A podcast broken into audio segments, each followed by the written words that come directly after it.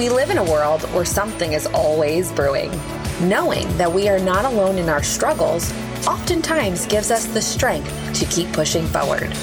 So pour that cup of coffee because you, my friend, are not alone.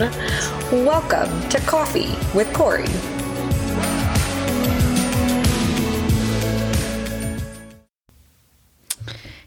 Welcome to Coffee with Cori. Get yourself a cup of coffee because if you don't have a cup of coffee, then you're missing out. I mean, half of this is we're getting caffeinated together. So I'm on, this is like, um, I'm at the point in my caffeination that I had to actually eat something because I kind of got a sour stomach because I drank too much coffee, but that was because I've been up relatively since 3:30 because my toddler is having sleep regression especially the time change has thrown my children's sleep patterns all off.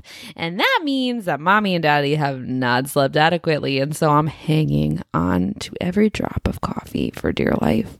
So I'm going to say this is probably like, in full disclosure, my seventh cup of coffee. yeah, um, seventh cup of coffee. It's uncharacteristic for me to have more than four, but anything past four is like I'm in sleep deprivation. So here we are holding on to my cup of coffee as my eye twitches. So there's that. Every parent out there knows what I'm talking about. Hold on, let's take a big old swig so we can be energized for the rest of this episode. All right, so today's episode, we're going to talk about cycles that shape us. Sometimes we don't even know the cycles that shape us. I mean, everybody's in a cycle, right? Like whether it's good, bad, or indifferent, positive, negative, you know, we're all in cycles.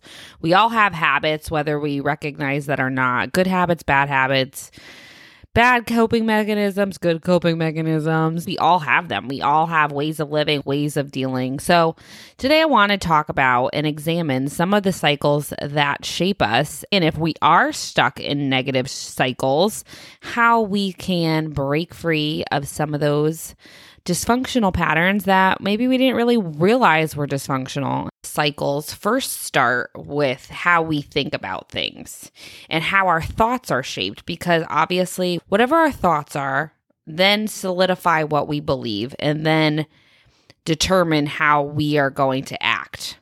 And so, and then once we start acting, then we create cycles or patterns.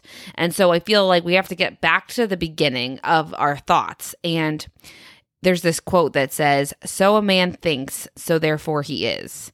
And so the things that we think shape who we are, our identity, and what we believe. What's our internal narrative about ourselves? And that determines how we behave and how we create patterns in our life. Sometimes we allow ourselves to be labeled by titles or role. Like, you know, who am I? Like, oh, well, you know, I'm a mom, I'm a wife, I'm, you know, what my occupation is, fill in the blank. I help out with this charity of choice, fill in the blank. And sometimes we think that our identity is wrapped up in what we do. Or you might fall into this other camp that oh, I'm defined by whose I am. You know, I'm my son's mother. I am my husband's wife. You know, I'm friends with so and so, or I know so and so, or hey, that's my dad. Yep, my dad, blah, blah, blah. Like, and so sometimes we form identity on the relationships that we're in, and we think that that attributes to who we are by who we're in relationship in with.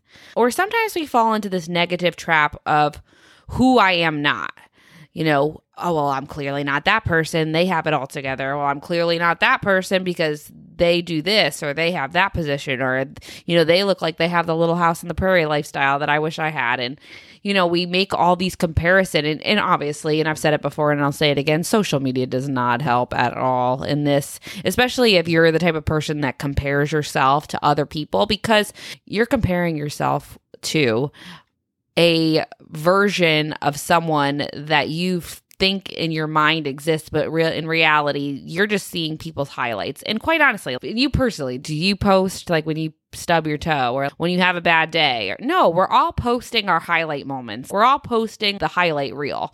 And so we think people's baseline is the highlight reel. And no, those are the highlight moments that we want to showcase. But that's not necessarily our day to day or our reality. And so we need to understand that nobody's life is perfect. I mean, you know, hold on, let me spill the tea. But like, me and my husband went to this great event. I think it was a couple weekends ago, and we had so much fun.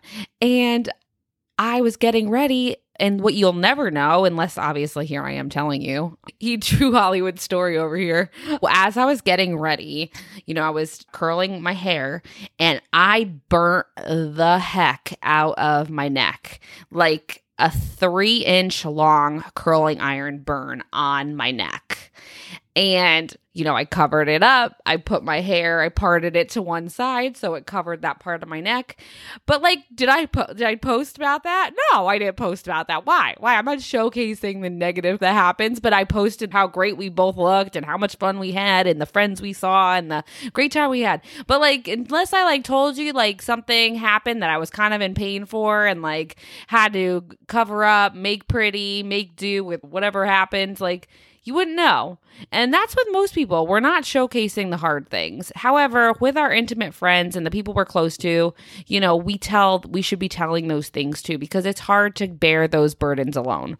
But so many times people compare themselves to other people and think how it subtracts from their identity by weighing and comparing themselves to their idea of somebody else's life or somebody else's identity. And so that's another trap that we could fall into as we kind of have our internal narrative about who we are. And even I'll take it a step further. Sometimes people even base their identity or who they are on where they've come from, where they were raised, what kind of status, or lack of status. And kind of we've allowed that to be our narrative or think this is what we've had. We're going to always have it this way. Or, you know, maybe we never had and we're never going to have that and get into that, those traps of believing the life cycles of our parents are our cycles now. And that generational patterns is perpetuated in your life. And so sometimes I think we allow the generational cycles in our family to shape us more than we should. And obviously, we grew up in those atmospheres, we grew up in those places, and it has shaped us. It has framed our ideas, maybe of relationship, of finances, of spirituality, because those were our first encounters with those things in the home that we grew up in. But as we get older, we may see some things might have been dysfunctional. We see how some things might, might have been warped. Or na- maybe now you're an adult and you think, you know what, as I'm coming into wholeness, I'm recognizing this is not the healthiest perspective. Or sometimes you're just so used to that pattern and that way of thinking, you think it's completely normal when it may be dysfunctional. And so we need to examine the thoughts and the patterns that we do on a daily basis. You know, things that form and shape our words, the things that we think about ourselves, how we choose to raise our kids. Because if we allow it, we're going to continue to perpetuate those life cycles, those negative life cycles. And we want to take the good and we want to shift from perpetuating the bad. And for me, I always had like this internal narrative that something was wrong with me. That, oh, clearly, obviously, this is happening to you because something's wrong with you. And I always felt like there was something wrong with me. No matter what I did, every terrible thing or not great incident always solidified this lie I believed about myself. Oh, you got a bad grade? Yeah, clearly because there's something wrong with you because you're not that smart.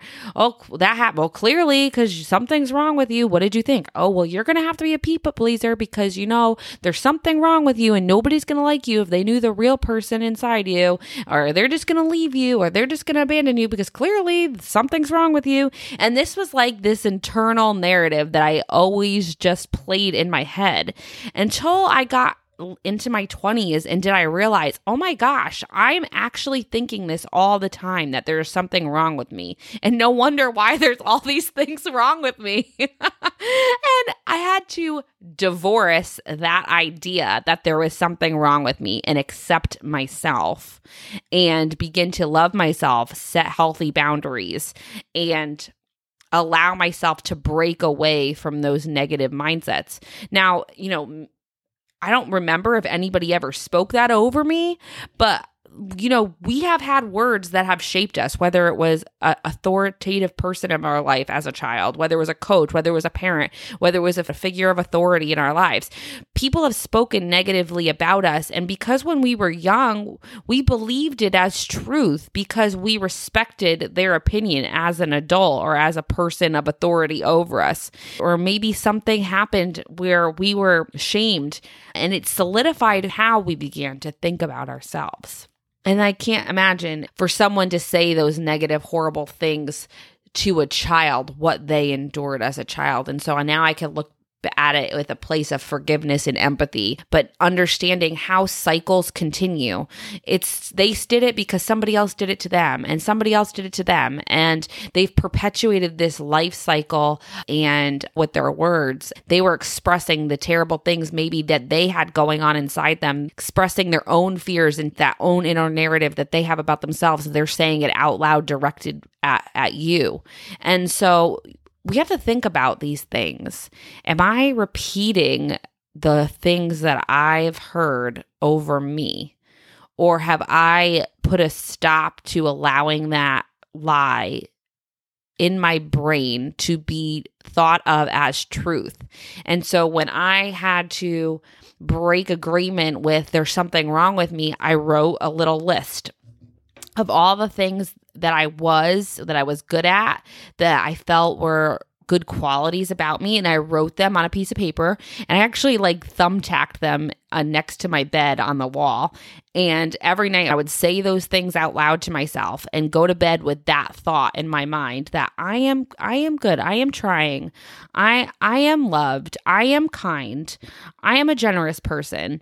And I would just speak those things over myself anytime that I felt that that lie of there's something wrong with you coming to my mind and not allowing it to take root in me anymore. And I divorced that lie as truth and recognized it for the lie that it really was.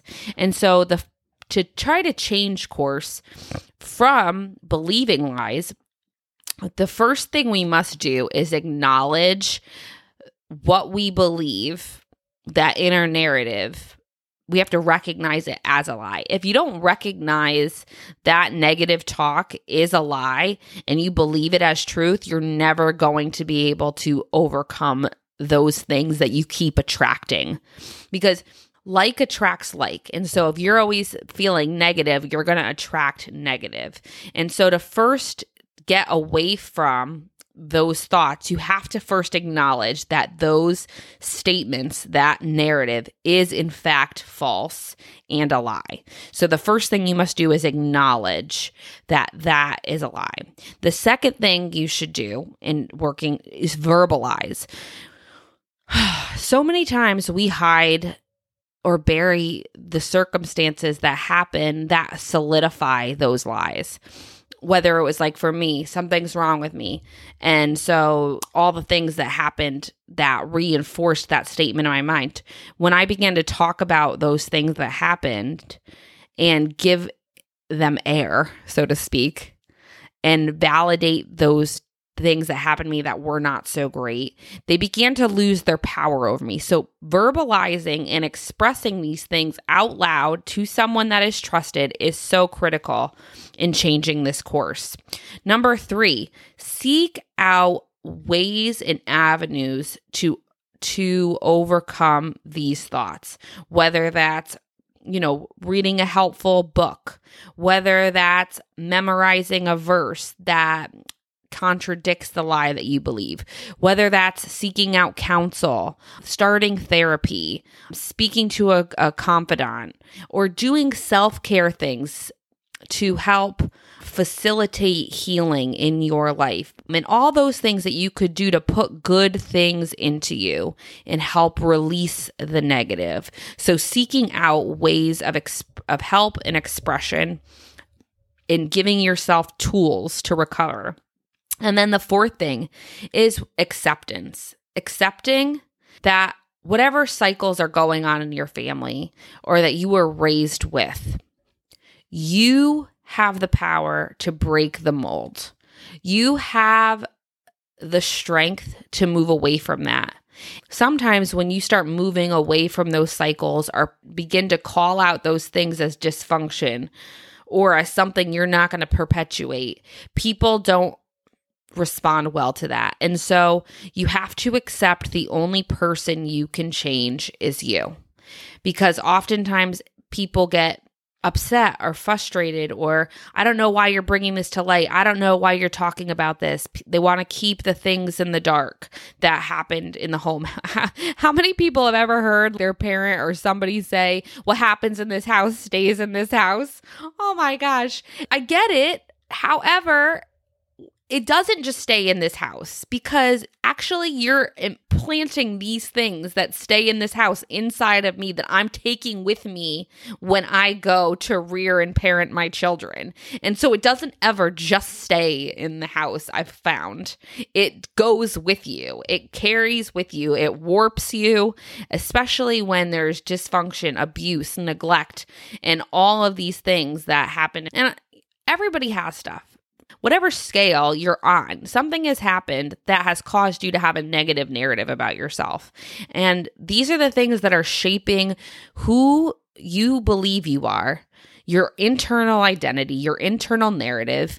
That's affecting how you behave and that's that's affecting your patterns and essentially it's affecting your life because who you think you are is who you are. And so it's something that we really need to examine and comb over. What are some lies that I'm believing about myself? Am I being negative towards myself? Am I am I giving myself the same advice or same grace I would give to my friend or my child? And if you're not giving yourself the same grace, advice, mercy that you would give to someone else, then you are being abusive to yourself. Hear me. If you are not giving yourself the grace and mercy you would give to someone else and not directing it at yourself, you're actually abusing yourself and you're walking out self hatred towards yourself. And so I I'm so grateful that we're here today talking about this topic because I don't believe that we sometimes have the wherewithal or the understanding to pick things out because we're used to those thoughts. They're not something that especially if we thought that for decades or we've thought a certain narrative for our whole lives unless somebody comes along and points that out it's it would be easy for you to think that's normal or for you to think um, yep, I'm a worrier. I'm always a worrier. Yep, my mom's a worrier. I'm a worrier. Or, yep, my mom is negative. I guess I'm negative. Or, yep, my dad does that too. Or, you know, like we just accept these things because it was demonstrated for us and we've continued to walk down the same paths. But we need to recognize these paths lead to nowhere good. And we do not want to continue to do that to ourselves anymore. And so today you get to choose. Today, you get to decide if you're going to continue to repeat the same pattern or if you will be brave, accept the truth of that lie, and walk in change. So I just pray that you have a blessed day and take these tools and have a great week. Thank you so much for joining me today. And as always, I am your host, Cori Powers. Please follow, share, and review this podcast to help others seeking encouragement. For more information, be sure to check out my website, CoriPowers.com. And tune in next time for more Coffee with Cori.